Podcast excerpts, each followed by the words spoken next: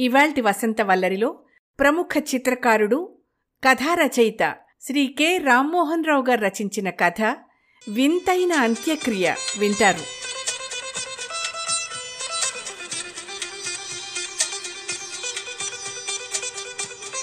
తాతయ్య చనిపోయాడన్న వార్త విన్నప్పటి నుంచి నాకు దుఃఖం ఆగటం లేదు. పోన్లే తొంభై ఏళ్ళు బ్రతికారు ఆయుష్ తీరిపోయింది అని సరిపెట్టుకోలేకపోతున్నాను. నాకు అత్యంత ఆత్మీయుడైన తాతయ్య ఇంకా జీవించి ఉంటే ఎంత బావుణ్ణు అనుకుంటూ ఎంతో విలపించసాగాను. మా వారు మాత్రం ఆ వార్తను తేలిగ్గా తీసుకున్నారు. నన్ను అనునయించే ప్రయత్నం చేస్తున్నారు. అప్పటికప్పుడు విశాఖపట్నానికి ఫ్లైట్ టికెట్స్ సంపాదించి ముంబై నుంచి బయలుదేరాం. విశాఖపట్నం వరకు విమాన ప్రయాణం హాయిగానే ఉంది. అక్కడి నుంచి మా తాతయ్య ఊరికెళ్ళే ప్రయాణం మాత్రం మహా విసుగనిపించింది.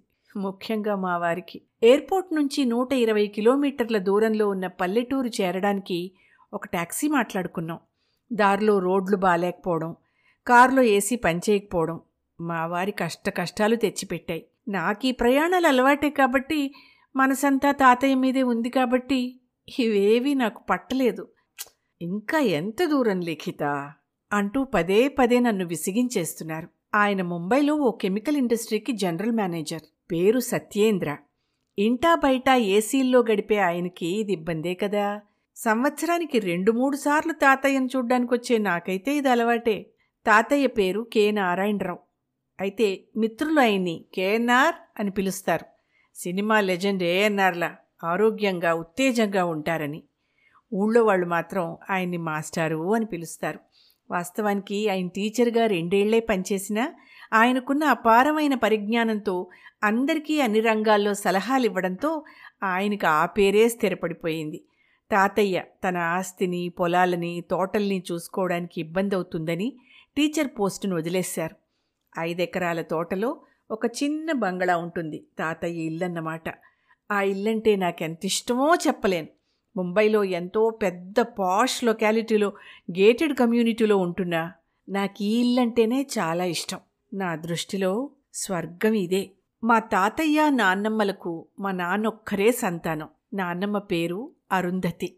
నాన్న పేరు రవీంద్రనాథ్ ఠాగూర్. ఆయన చనిపోయి రెండేళ్ళయింది. చనిపోయేటప్పటికి ఆయన వయస్సు అరవై ఏళ్ళు మాత్రమే. నాన్న చనిపోయిన దగ్గర నుంచి అమ్మ మా దగ్గరే ఉంటోంది. ప్రస్తుతం ఆరోగ్యం బాలేకపోవడం వల్ల తను మాతో రాలేకపోయింది. నానమ్మ కూడా మా నాన్నలాగే తొందరగా చనిపోయింది. తల్లి కొడుకులు ఇద్దరిది ఊబకాయం అవడం వల్ల వారి ఆరోగ్యం బాగుండేది కాదు. ఆ కారణం వల్లే ఇద్దరూ అరవై ఏళ్ళు కూడా బతకకుండా ఈ లోకాన్ని వదిలి వెళ్ళిపోయారు. తాతయ్యది నాది అటువంటి శరీరతత్వం కాకపోవడం వల్ల మాకు ఆరోగ్య సమస్యలు అంతగా లేవు. తాతయ్య ఆరోగ్యం గురించి చెప్పుకోవలసిందే సుమా. నాలుగు దశాబ్దాల క్రితమే ఎంతో ప్రేమగా చూసుకునే భార్య మరణించినా ఇన్నేళ్ళు ఆ దుఃఖాన్ని దిగమింగుకుని ఏదో వ్యాపకం పెట్టుకుంటూ ఆరోగ్యాన్ని కాపాడుకుంటూ ఉండగలగడం ఆయనకే చెల్లింది. ఈ తొంభై ఏళ్ళ వయసులో ఆయనకో ల్యాప్టాప్ ఇంట్లో వైఫై సదుపాయం తరచూ ఇంటర్నెట్తో కాలక్షేపం నిరంతరం పుస్తక పఠనం ఆయన ప్రత్యేకతలు. ఆయనకు అప్డేటెడ్ వర్షన్ అంటూ ఉంటాను నేను. ఎప్పుడూ బ్రెయిన్ని యాక్టివ్గా ఉంచుకోవడం వల్ల ముసలితనం ఆయన శరీరానికే గాని మనస్సుకు రాదు అనుకుంటూ ఉంటాను నేను. మేము తాతయ్య ఇంటికి వెళ్ళేసరికి ఇంటి బయట తాతయ్య శవాన్నుంచి అంత్యక్రియలకు సన్నాహాలు చేస్తున్నారు. మా బంధువులు తాతయ్య స్నేహితులు ఊరి జనం పార్థివ దేహం చుట్టూ చేరున్నారు. తాతయ్య నా పరిస్థితిలో చూడగానే నా దుఃఖం కట్టలు తెంచుకుంది. బిగ్గరగా ఏడుస్తూ తాతయ్య గుండెలపై వాలిపోయాను. మా వారు నన్ను అనునయించే ప్రయత్నం చేస్తున్నారు. కొంతమంది బంధువులు నన్ను ఓదార్చే ప్రయత్నం చేస్తున్నారు. నా ఏడు పాపడం ఎవ్వరి తరవం కాలేదు. కొంతసేపటి వరకు తేరుకోలేకపోయాను. తేరుకున్న తర్వాత తెలిసిందొక విషయం. తలకూరివి ఎవరు పెట్టాలా అని అక్కడ వారు చర్చించుకుంటున్నారు. ఆ విషయం తెలిసాక అందరికీ వినపడేలా నేనే తలకూరివి పెడతాను అన్నాను. మా ఆయనతో సహా అందరూ ఆశ్చర్యపోయారు. నేను అలా అంటానని ఎవ్వరూ ఊహించకపోవడం వల్ల వాళ్ళంతా కొంతసేపు షాక్లో ఉండిపోయారు. అంత్యక్రియ మగవాళ్ళే చేయాలని నాకు తెలుసు. అయితే తాతయ్యకు కొడుకులు లేరిప్పుడు మనవలు అసలే లేరు. ఆయన వంశానికి మిగిలింది నేనొక్కర్తిని. అందుకనే పట్టుపట్టాను. ఎంతమంది అడ్డు చెప్పినా వినలేదు. పల్లెటూరి అమ్మలక్కలు నోళ్ళు నొక్కుకున్నా నేను పట్టించుకోలేదు. మా వారు మౌనంగా ఉండిపోయారు ఎటూ చెప్పలేక. కానీ నా నిర్ణయం నేను అనుకున్నంత సులువుగా అమలు కాలేదు. పెద్ద గొడవే జరిగింది. మేమిద్దరం లోకల్ వాళ్ళం కాకపోవడం వల్ల అక్కడి వారి పంతమే నెగ్గే పరిస్థితి వచ్చింది అయితే తాతయ్య స్నేహితుడు విశ్వేశ్వరరావు గారు జోక్యం కలుగజేసుకోవడంతో మాకు కొంత బలం చేకూరింది. ఆయన పురోహితుణ్ణి రప్పించి నిర్ణయాన్ని ఆయనకే వదిలేశారు. ఊరి జనంతో పాటు నేను కూడా అందుకు అంగీకరించాల్సి వచ్చింది ఆ పురోహితునికి ఎంత పరిజ్ఞానం ఉందో నాకు తెలియదు గాని ఊరి జనానికి ఆయన మాట వేదవాక్కు. చేసేదేమీ లేక జనంతో పాటు నేను కూడా ఆయన ఏం చెప్తారోనని ఎదురు చూడసాగాను మీరందరూ కూడా వాదించేటట్టు పున్నామనరకాన్ని తప్పించేది పుత్రుడేను. కానీ పుత్రుడు లేనప్పుడు మనవాడు లేదా పుత్రుడి వయసైన వాడు తల కొరివి పెట్టొచ్చునని శాస్త్రం చెబుచున్నది. అయితే స్త్రీ శ్మశానంలోకి రాకూడదను తల కొరివి పెట్టకూడదను ఏ వేదాల్లోనూ రాసి లేదు. స్త్రీ జీవితాన్నిచ్చేదైతే శ్మశానం జీవితానికి ముగింపు పలికేది. అంచేత ఆ రెండూ కలవకూడదని పెద్దలు అంటారు కొన్ని ఆచార వ్యవహారాలు ప్రాంతాన్ని బట్టి మారుతూ ఉంటాయి. ముఖ్యంగా మన దక్షిణ భారతదేశంలో స్త్రీ పరిమితి ఇంటి గడప వరకేనో. తమిళ కవి కన్నదాసను సినిమా పాటలో వాకిటిదాకా ఇల్లాలు కాటిదాకా కొడుకు కడదాకా ఎవరు అని ప్రశ్నిస్తారు. దీన్ని బట్టి తమిళనాడులో కూడా మన ఆచారమే అమలుగా ఉందని తెలుస్తోంది కదా. కానీ ఉత్తర భారతదేశంలో స్త్రీలు కూడా చితి దగ్గరకు వస్తారు. స్త్రీ గాయత్రి అవతారం కనుక ఆమె శ్మశానంలోకి రావడము అంత్యక్రియలు జరపడము వంటి నిషేధాలు ఏమీ లేవు అన్నది కొందరి వాదన. ప్రస్తుతం ఇక్కడ నారాయణరావు గారికి అత్యంత ప్రియమైన వారెవ్వరూ లేరు గనక ఈ తంతు ఆమె చేతుల మీదుగానే జరిపించడం మంచిది అని పంతులుగారు తేల్చి చెప్పేసరికి ఎవ్వరూ అడ్డు చెప్పలేదు. నిప్పుల కుండను పట్టుకుని బయలుదేరిన నాకు తమ్ముడి వరసైన బంధువు ఒకడు సాయంగా వచ్చాడు. పద్ధతి ప్రకారం అంత్యక్రియ ముగించాను. తాతయ్య బూడిదైపోయే వరకు శ్మశానంలోనే ఉండిపోయాను. మా వారు మరికొంతమంది నాకు తోడుగా ఉన్నారు. చివరి వరకు తిరిగొచ్చి తాతయ్య లేక బోసిపోయిన ఇంటిని చూసి బావురుమని ఏడ్చాను. కట్టెల మీద పడుకోబెట్టిన తాతయ్య శవమే నా కళ్ళ ముందు కదలాడుతోంది. తాతయ్య తరచు నన్ను ఆప్యాయంగా దగ్గరకు తీసుకుని నా నుదుటి మీద ముద్దు పెట్టుకునేవారు. నువ్వు నాకు మనవడివే. నా కొడుకు కన్నా నువ్వే నాకెక్కువ అంటూ ఉండేవారు. అటువంటి తాతయ్య నుదుటి మీద కర్పూరం పెట్టి వెలిగిస్తుంటే నాకు దుఃఖం ఆగింది కాదు. నన్ను నేను తమాయించుకుని తంతు పూర్తి చేశాను. మర్నాడు మా వారు ముంబై వెళ్ళిపోయారు. పెద్ద కర్మయ్యే వరకు నేను ఉండిపోవడానికి నిర్ణయించుకున్నాను. ఒక సంవత్సరంగా డియోడినల్ క్యాన్సర్తో బాధపడుతున్నట్టు. ఇంగ్లీష్ వైద్యానికి ఇష్టపడక.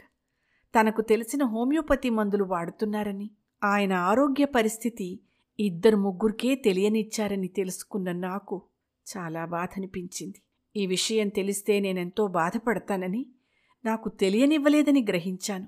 ప్రతి నిమిషం తాతయ్య ఆయన నవ్వు మాటలు నాకు గుర్తొస్తూనే ఉన్నాయి. నాకు కనుక మగపిల్లాడు పుడితే తాతయ్య పేరే పెట్టాలన్న బలమైన కోరికున్న నాకు ఇంకా పిల్లలు పుట్టనందుకు ఎప్పుడూ బాధపడుతూనే ఉంటాను. చుట్టాలంతా ఎవరిళ్ళకు వాళ్ళు వెళ్ళిపోయారు. ఇంట్లో వంట చేసే లక్ష్మి తోటమాలి రాజులు అతని భార్య పార్వతి గోర్ఖా బహదూరు మిగిలారు. నాకు చాలాసేపు నిద్ర పట్టలేదు. తాతయ్య రీడింగ్ రూంలో కూర్చుని షెల్ఫుల్లో ఉన్న పుస్తకాలను తిరిగేస్తూ కూర్చున్నాను. మినీ లైబ్రరీలా ఉన్న ఆ గదిలో చాలాసేపు కూర్చున్నాను. అక్కడి నుంచి బయలుదేరబోతూ ఎరుపు రంగులో బైండింగ్ చేయబడిన ఒక పుస్తకాన్ని అందుకోబోతే దాంట్లోంచి ఓ పాత బ్రౌన్ రంగు కవర్ ఒకటి జారిపడింది దాన్ని యథాస్థానంలో పెడుతూ దానిమీద రాసున్న పేరు చూశాను ఫ్రమ్ అడ్రస్ దగ్గర. ఆనంది హైదరాబాద్ అనుంది. ఆ పేరు నాలో కొంత ఆశ్చర్యాన్ని కలిగించింది. తెలుగింట ఆ పేరున్న వాళ్ళు చాలా అరుదు. అందుకే ఆ కవరు నన్ను ఆకర్షించింది. మెల్లగా కవర్ తెరిచాను. దాంట్లో కాగితాలు కూడా చాలా పాతవిగా పసుపు రంగులోకి మారి ఉన్నాయి. రాసిన తేదీని బట్టి అదొక పాతికేళ్ళ నాటి ఉత్తరం అని తెలుస్తోంది. ఆ కాగితాలు చిరిగిపోకుండా జాగ్రత్తగా పట్టుకుని అలా చదవడం మొదలెట్టాను. ప్రియమైన మాస్టార్కి మీకిలాంటి ఉత్తరం రాయాల్సి వస్తుందని నేనెప్పుడూ ఊహించలేదు.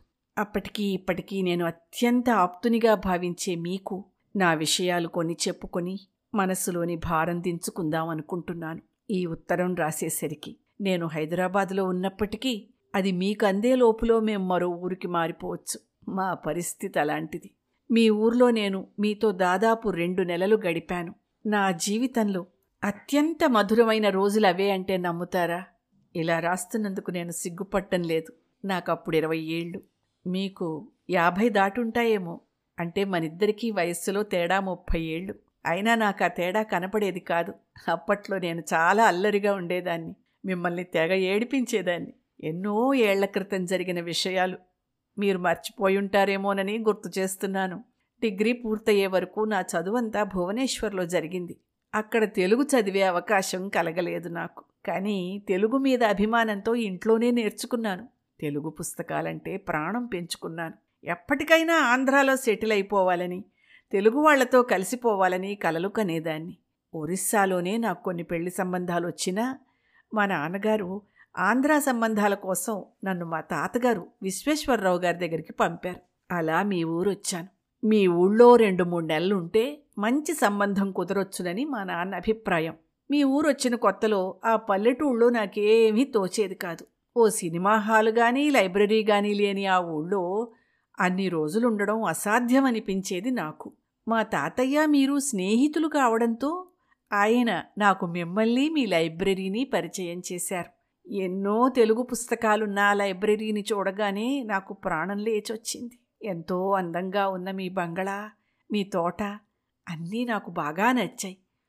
మూవింగ్ ఎన్సైక్లోపీడియా లాంటి మీరు మీ టాలెంట్సు మీ అభిరుచులు మీ మాటకారితనం మీ హ్యూమరు ఇవన్నీ నన్ను చాలా ఆకట్టుకున్నాయి. రోజు మీ ఇంటికి వస్తూ పుస్తకాలు చదువుతూనో మీతో కబుర్లు చెప్తూనో కాలక్షేపం చేసేదాన్ని. మీకు కూడా నేను నచ్చాను. మీరు కూడా నాకు సంబంధాలు చూడడం మొదలెట్టారు. ఫోన్లో నా గురించి అవతల వాళ్ళకి చెప్తూ అందమైంది చదువుకుంది చలాకీ అయినది దక్షత గలది అంటూ ఉండేవారు. అప్పుడు నాకెంత ఆనందం వేసేదో.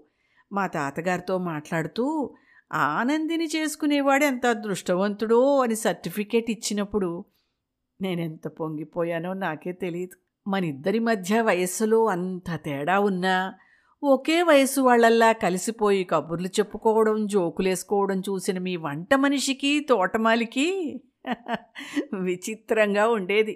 అప్పట్లో నేను మిమ్మల్ని ప్రేమించానేమో అని నాకు ఇప్పటికీ అనుమానమే.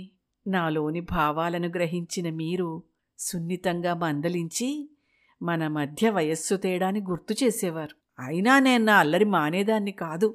ఒకరోజు నన్ను మీ కోడలిగా చేసుకోవాలని మీకుందనే కోరికను బయటపెట్టారు. అదే జరిగితే మనం మరింత దగ్గర అయ్యేవాళ్ళం. కానీ మీ అబ్బాయి ఠాగూరు లావుగా ఉండడం చేతనో అతని పట్ల నాకు ఎటువంటి ఆకర్షణ లేకపోవడం వల్లనో నేను మీ ప్రతిపాదనను సున్నితంగా తిరస్కరించవలసి వచ్చింది దాంతో మన మధ్య దూరం కొంత పెరిగింది. నేను మునుపట్లా మీతో చనువుగా ఉండలేకపోయాను. మీరు కొంత ముభావంగా ఉండసాగారు. ఆ సమయంలో నా పెళ్ళి మా దూర బంధువు విక్రమ్తో జరిగింది. విక్రమ్తో నా కాపురం సజావుగా జరగలేదు. అతనిది నేల విడిచి సాము చేసే మనస్తత్వం. మంచి ఉద్యోగం వదులుకొని నలుగురు స్నేహితులతో కలిసి బిజినెస్ పెట్టారు. బిజినెస్లో నష్టం రావడంతో ఆయన ఆస్తి నేను తెచ్చిన ఆస్తి కూడా హారతి కర్పూరంలా కరిగిపోయాయి. ఎప్పుడూ అప్పుల వాళ్ళ బాధలేను. అందువల్ల మేము ఒక ఊళ్ళో ఉండలేక ఊరూరూ తిరగాల్సిన పరిస్థితి వచ్చింది రకరకాల బిజినెస్సులు చేస్తూ నన్ను నా పిల్లల్ని పోషిస్తూ వస్తున్నారు ఆయన కింద మీద పడుతూ. అలా నా సంసారం ఈ పదేళ్ళపాటు అనిశ్చితంగానే ఉంటూ వచ్చింది. మీరు చూసిన ఆనంది వేరు ఇప్పటి ఆనంది వేరు. నాకే ఆశ్చర్యం వేస్తుంటుంది నన్ను చూస్తే. అమ్మా నాన్న నన్ను చూసినప్పుడల్లా నాలో మాయమైన చలాకీతనం గుర్తు తెచ్చుకుని బాధపడుతూ ఉంటారు. మీరు చెప్పినట్టు ఠాగూర్ని చేసుకునుంటే హాయిగా ఉండేదాన్నేమో. ఎంతో ఆప్తులైన మీకు దగ్గరగా ఉండేదాన్ని. నా స్వయంకృత అపరాధానికి నేను చింతించని రోజు లేదు. మీ నుంచి ఏ సహాయమూ నేనిప్పుడు ఆశించటం లేదు. నా మనస్సులోని భారాన్ని దింపుకుందామనే ఈ ప్రయత్నం. మీకు గాని పైవాళ్ళకు గాని ఇదొక పిచ్చనిపించొచ్చు దయచేసి నా గురించి వాకబు చేసే ప్రయత్నం మానుకోండి. మీ ఆశీస్సులు నాపైన నా కుటుంబంపైన ఉంటాయని ఆశిస్తూ మీ ఆనంది. ఉత్తరం జాగ్రత్తగా మడిచి కవర్లో పెట్టి ఆలోచనలో పడ్డాను. ఎవరి ఆనంది? అని ప్రశ్నించుకున్నాను. నాకు అమ్మ స్థానంలో ఉండవలసిన ఆవిడ. అనుకోగానే అదో రకమైన ఫీలింగ్కి గురయ్యాను. ఉత్తరాన్ని బట్టి ఆమెకిప్పుడు యాభై ఐదేళ్ళ వయస్సు ఉండొచ్చని అంచనా వేశాను. ఆమె రాసిన ఉత్తరానికి తాతయ్య రియాక్షన్ ఏమై ఉంటుంది అనుకుంటూ అక్కడున్న పుస్తకాలు కాగితాలు అన్నీ తిరగేశా. ఏ విషయమో తెలియలేదు. ఆ తర్వాత ఏం జరిగిందో చెప్పడానికి తాతయ్య లేరు. బహుశా ఎవ్వరూ చెప్పలేరు అనుకున్నాను. ఆనందిని చూడాలని నా మనస్సు తహతహలాడింది. ఆమె తాతగారు విశ్వేశ్వరరావు గారిని అడిగితే కొన్ని వివరాలు తెలియచ్చు కదా? కానీ ఎందుకో? ఆయన దగ్గర ఈ విషయం కదపడానికి నా మనస్సు అంగీకరించలేదు. మర్నాడు వంట మనిషి లక్ష్మి దగ్గర ఆనంది విషయం ప్రస్తావించాను. లక్ష్మి మొదట్లో ఏమీ చెప్పకపోయినా చాలా ఏళ్ళ క్రితం ఈ ఇంటికి రెండెళ్ళపాటు ఓ ఇరవై ఏళ్ళ అమ్మాయి వస్తూ ఉండేదిట కదా అని చెప్పగానే ఆమె వెంటనే స్పందించింది. ఎంతో అందమైన చలాకీ అయిన ఆనందిని గుర్తు తెచ్చుకుంది. ఆమె ఎంతో మంచిదని తాతగారు ఎంతో ఇష్టపడేవారని తరచూ వాళ్ళిద్దరూ తోటలో కూర్చుని ఏవో పుస్తకాల గురించో మరో దాని గురించో మాట్లాడుకునేవారని చెప్పింది. అంతకు మించి వివరాలేమీ చెప్పలేకపోయింది. ఆ తర్వాత ఆమె ఎక్కడుందో తెలియదు అంది. ఆనంది వివరాలు రాబట్టే ఆలోచన. మానుకున్నాను నేను ఆ తర్వాత. తాతయ్య పెద్ద కర్మ అయిన తర్వాత అక్కడ వ్యవహారాలన్నీ సెటిల్ చేసుకుని ముంబై వచ్చేశాను. ఆ తర్వాత ఆనంది గురించి పూర్తిగా మర్చిపోయాను. కానీ భూమి గుండ్రంగా ఉంది అన్నట్టు ఆమె చుట్టూ తిరిగి మా ఇంటికొచ్చే పరిస్థితి వచ్చింది కలలో కూడా ఊహించని విషయం. తదేకంగా టీవీ చూస్తున్న నేను గుమ్మం వైపు చూసేసరికి అక్కడొక పెద్దావిడ ఒక యువకుడు నిలబడున్నారు. లోపలికి రావడానికి పర్మిషన్ కోసం ఎదురుచూస్తున్నారు. చూడ్డానికి తల్లి కొడుకులా ఉన్నారు. ఆమె ముఖాన బొట్టు లేదు. చేత్తో ఓ ఫైలు పట్టుకుని నిలబడి ఉంది. ముంబైలో అంతా హిందీలో మాట్లాడడం అలవాటు కాబట్టి హిందీలోనే అడిగాను వచ్చిన పనేమిటి? అని. బదులుగా ఆమె తెలుగులో సమాధానమిచ్చింది. నమస్కారం అమ్మా మీరు తెలుగువారని తెలిసి మాకేమైనా సహాయం చేయగలరేమోనని వచ్చాం. అంది అభ్యర్థనగా. నేను కూడా తెలుగులో మాట్లాడాను. రండమ్మా కూర్చోండి. ఏం పని మీదొచ్చారు? అంటూ వాళ్ళిద్దరూ సోఫాలో కూర్చున్న తర్వాత ఆమె గొంతు సవరించుకుని మా పెద్దబ్బాయి రవిబాబు మీ వారి ఫ్యాక్టరీలో చనిపోయాడమ్మా అంటూ కన్నీళ్ళతో ఫైల్ నాకు అందించింది ఆ యాక్సిడెంట్ గురించి విని ఉన్న నాకు వాళ్ళ మీద విపరీతంగా జాలేసింది. ఆసక్తిగా ఫైల్ తిరగేశాను. రవిబాబు తల్లిదండ్రులు విక్రమ్ ఆనంది అని చూడగానే ఆశ్చర్యంతో తలమునకలవుతూ ఆమె వైపు చూశా. ఆమె నా వైపు మరింత ఆశ్చర్యంగా చూసింది. నా రియాక్షన్ అర్థం కాక నాలోని భావాలను దాచుకుని ఫైల్లోని వివరాలన్నింటినీ పరిశీలించాను. ఆమెను చూడాలని ఆరాటపడే నాకు ఆమె మా ఇంట్లోనే ప్రత్యక్షం అవడం ఒక కలలా అనిపించింది. ఫైల్ మూసి ఆ ఇప్పుడు చెప్పండమ్మా మేం చేయగలిగే సహాయం ఏమిటి? అని ప్రశ్నించాను. ప్రమాదానికి కారణం మా వాడి నిర్లక్ష్యమని అందువల్ల కాంపెన్సేషన్ రాకపోవచ్చునని లేకపోతే కొంత మాత్రమే రావచ్చునని ఆఫీస్ వాళ్ళు అంటున్నారండి. నిజానికి మా వాడెప్పుడూ డ్యూటీ మైండెడ్గానే ఉంటాడు. మంచి వర్కర్ అని పేరుంది. ప్రమోషన్ లిస్టులో కూడా ఉన్నాడు. మరి ఆఫీస్ వాళ్ళు అలా ఎందుకంటున్నారో అర్థం కావటం లేదు మాకు. ముందు లేబర్ డిపార్ట్మెంట్లో కంప్లైంటే చేద్దామనుకున్నాం. కానీ మీరు తెలుగువారని తెలిసి సార్ ఏమైనా సహాయం చేస్తారేమోనన్న ఆశతో వచ్చామమ్మా. సార్ ఊళ్ళో లేరని ఇంటికొచ్చాకే తెలిసింది. ఎలాగో ఇంత దూరం వచ్చాం కదా? మీకు కూడా ఆ విషయం చెప్పి వెళ్దామనిపించింది. అంది ఆశగా చూస్తూ. తప్పకుండానమ్మా మీకు సహాయం జరుగుతుంది. మా వారు ఊరి నుంచి రాగానే ఈ విషయం చెప్తాను. మీకు మేలు జరిగేటట్టు చూడ్డానికి నా శాయశక్తులా ప్రయత్నిస్తాను. మీరు వెళ్ళిరండి అంటూ భరోసా ఇచ్చి వాళ్ళని పంపేశాను. తేలిక పడిన హృదయాలతో వారు బయలుదేరడం నాకెంతో సంతృప్తినిచ్చింది. వాళ్ళు వెళ్ళాక ఆమె గురించి ఆలోచిస్తూ ఉండిపోయాను. విధి ఎంత విచిత్రమైనది. సాఫీగా సాగాల్సిన ఆమె జీవితంలో ఎన్నెన్ని ఒడిదుడుకులు అనుకుని చాలా బాధపడ్డాను. ఆమెతో నాకే బంధుత్వమూ లేకపోయినా ఎంతో ఆత్మీయమైన మనిషిలా అనిపించింది నాకు. ఆమెకి ఎలాగైనా సాయం చెయ్యాలని తాతయ్య నాతో చెప్తున్నట్టుగా అనిపించింది. ఆమెకి ఇలాంటి సహాయం చేయడానికే కాబోలు. పాతికేళ్ళ నాటి ఉత్తరం నాకంటబడింది అని కూడా అనుకున్నాను. మా వారొచ్చాక ఆనంది మాకు దూరపు బంధువని తాతయ్యకు బాగా కావలసిన మనిషిని చెప్పి వారికి సహాయం జరిగేటట్టు చూశాను. వారికి కాంపెన్సేషన్ పూర్తిగా ఇవ్వటమే కాకుండా ఆమె రెండో కొడుక్కి ఫ్యాక్టరీలో ఉద్యోగం ఇచ్చి వారికి పూర్తిగా న్యాయం చేశారు మావారు. ఇంత చేసినా ఆనందికి నేనెవరో చెప్పలేదు. అవసరం అనిపించలేదు కూడా.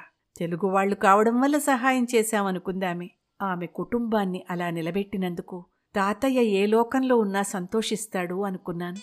ఆయన్నే తలుచుకుంటూ